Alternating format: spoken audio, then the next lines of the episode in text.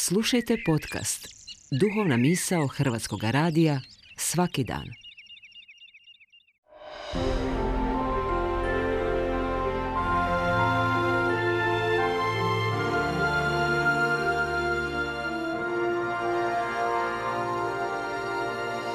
Duhovna misao. Urednica je Blaženka Jančić.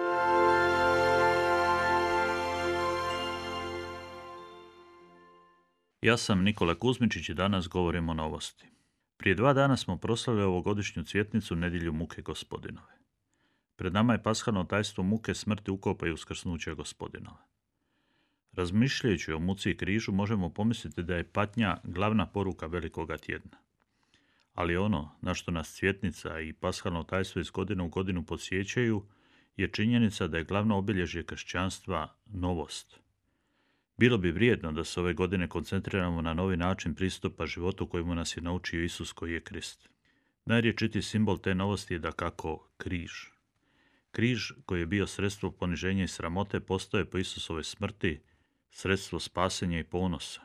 I Bog nas tako neprestano pominje da ne postoje stvari koje su same po sebi proklestvo, nego da je sve u životu mogućnost da upotrebimo za činjenje dobra u ljubavi. Nema te muke, katastrofe ili tragedije koja nam ne bi pružila prigodu da živimo ljubav prema Bogu, sebi, bližnjemu, te vremenu i prostoru u kojemu smo. Zato je nama kršćanima neprihvatljivo bilo kakvo etiketiranje ili smještanje unaprijed postavljene okvire.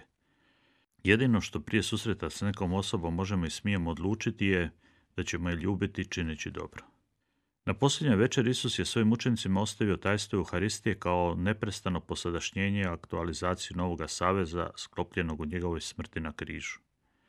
I upravo zato što živimo u Novom savezu, valja nam se odupirati povratku mentalitet i stil ponašanja staroga saveza.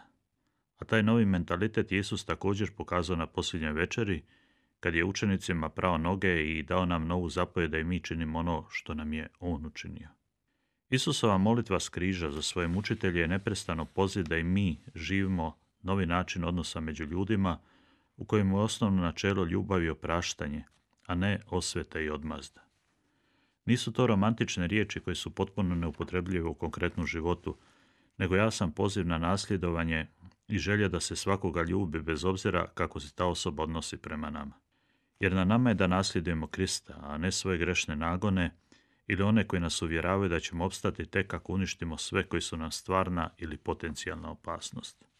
Ne samo da u nasljedovanju Krista trebamo odbaciti osvetu i mržnju, nego se moramo osloboditi moraliziranja i prozivanja.